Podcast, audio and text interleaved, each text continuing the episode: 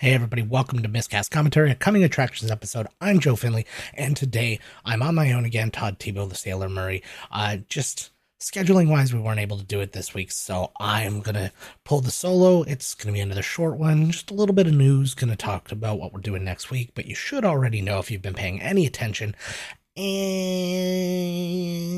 then we can all be on our way and be excited for next week. First things first, Boba Fett has completed. If you haven't already seen that, I feel sad for you. It's taken all sorts of crap on social media, and that's always the case because these friggin' people, I like, they don't want Star Wars anymore. They just want a Star Wars that exists in their head. So they should just go and imagine Star Wars somewhere while the people who are still enjoying it, like, I didn't like everything in Boba Fett. I had complaints, uh, but they're just my complaints. There was literally somebody who was like, Robert Rodriguez should never get his hands on Star Wars again screw you. Like, what are you talking about? Yeah, there there was some really weird stuff. There were some characters I didn't care for that just didn't really feel like they fit into Star Wars for me. And that's it. It's all for me. I'm not gonna act like Star Wars is somehow poisoning people now or something like that.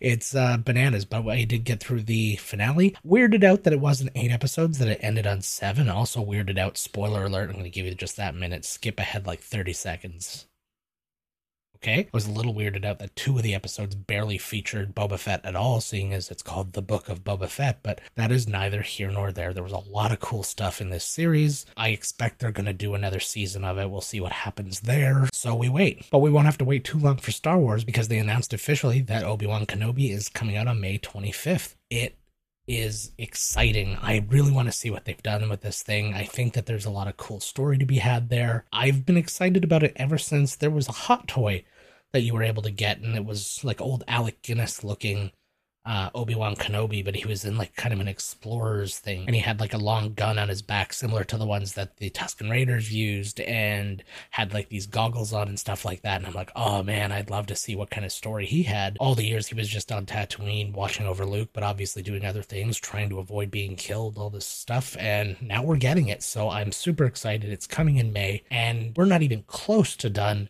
with Star Wars series. We've got Ahsoka coming up. We've got Andor, the other movies that are in development, all these other things. It's just a great time to be a Star Wars fan. And again, I'm actually happier getting a bunch of stuff, even if I don't like some things, because we're getting volume, and volume means that you're going to find things that you're not liking, or you're going to find more little things to nitpick about, or something like that. But if you are the type of person who's going to sit and watch something bitch about it the entire time, and then go out and watch the next thing and then bitch about that the entire time, I have news for you.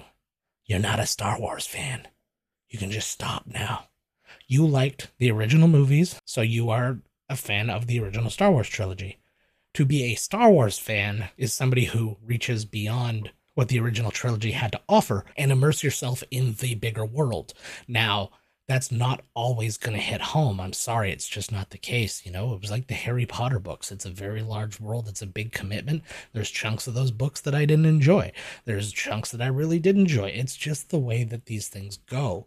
But to say, oh, all the Harry Potter books are bad because I didn't like the scene where blah, blah, blah happened, or this book really wasn't that interesting, so the whole series sucks. Like, come on, come on Smart up. Disney announced officially they're planning on boosting their content creation for Disney Plus and stuff like that by a billion dollars for the next quarter. So that is uh, putting a lot of money, especially because there's Marvel things that are going to be shot. The new Loki season is going to be shot this summer, and we're expecting the next season of Mandalorian to come around Christmas time. They said uh, they not like a definitive date, but just kind of like I wouldn't be surprised if it was ready by about then. They're really doubling down on their content right now, and it's great and it's going really well. I think it stretches beyond the Marvel and the Disney of it all. Something like Only Murders in the Building, for example, or they're bringing back Futurama on Hulu. That is the Disney product now because it was Fox, so it's going to come out in Hulu. Uh, I'm assuming Disney Plus in Canada just because we don't have Hulu. And for those of you who care, this weekend is the Super Bowl. Neither of the teams in it are my team, but I'll check it out and have some fun. I'll eat some wings and laugh probably because I don't know, you laugh sometimes.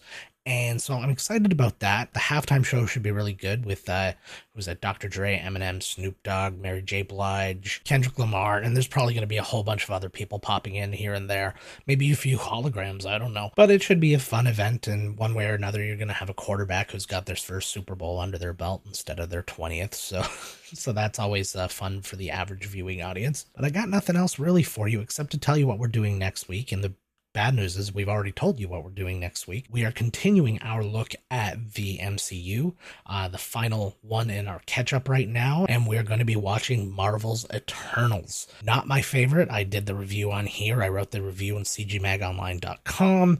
Yeah, it it wasn't great. There was a lot of story problems with it. There was a lot of too many character problems, you know, that sort of thing.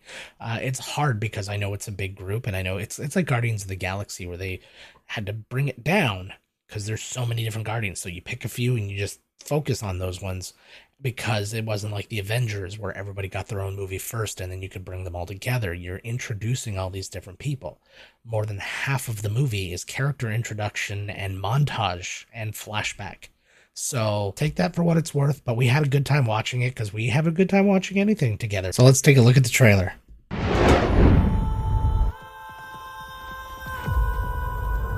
Five years ago, Thanos erased half of the population of the universe. But the people of this planet brought everyone back with a snap of a finger. The sudden return of the population provided the necessary energy for the emergence to begin.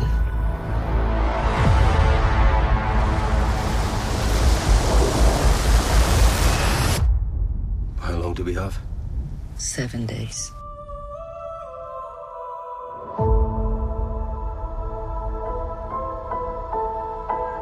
We're Eternals. We came here 7,000 years ago to protect humans from the deviants.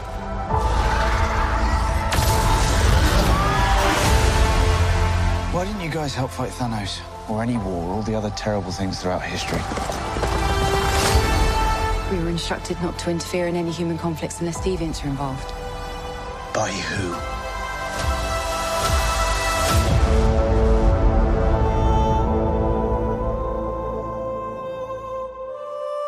We need to find the others. Haven't seen some of them for centuries. I. Hello. This is what the end of the world looks like. At least we have front row seats. You know what's never saved the planet? Your sarcasm.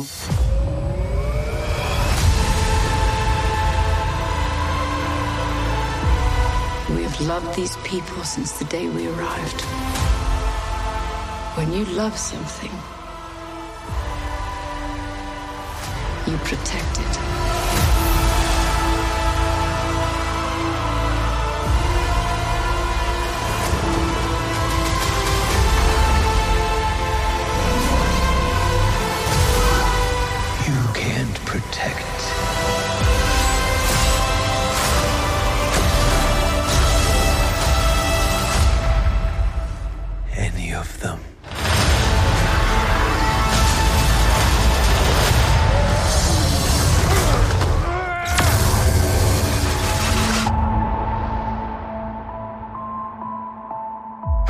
Built the perfect safe house. I mean, what's this even made of? Vibranium?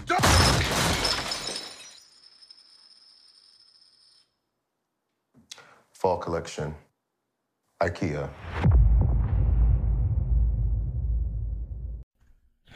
Okay, so that is what we're dealing with. It had promise. I was I wanted to be excited for it. Like I didn't know any of the characters, but I've experienced that before with Guardians of the Galaxy and things like that. Like I vaguely knew about him, but whatever. And it was so I was willing to really give it a good shot, and it was just it just wasn't there.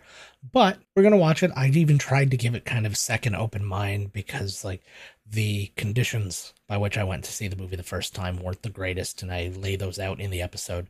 So uh, you know, we did our damnedest. That's all I can say. But uh, that will be it for the MCU for a little while. Again, we'll let a couple more movies compile and then we'll do it up in style later on. But in the meantime, we got a lot more fun movies planned going on beyond that. So lots of fun coming your way. But we're going to wrap it up for this one. Please make sure to uh, like and subscribe uh, to the episode if you are watching us on YouTube. I highly recommend that you do. Uh, it's a fun way to go about it. If you have to listen to it because you're listening while driving or you're doing laundry or whatever other thing, that's fine. We'll always make the audio podcast. So wherever you do that, make sure that you uh, you know, favorite and like and rate and review and all all the different options. All the different platforms have different options on uh, Apple Music. On Apple Podcasts now, they have a follow. So if you listen there, why don't you give us a follow on there? That would be great. Helps us get seen overall too. Uh, it helps us get rated within their algorithms. So that's a, a big deal for us. And until next time, gang, see you later. Bye.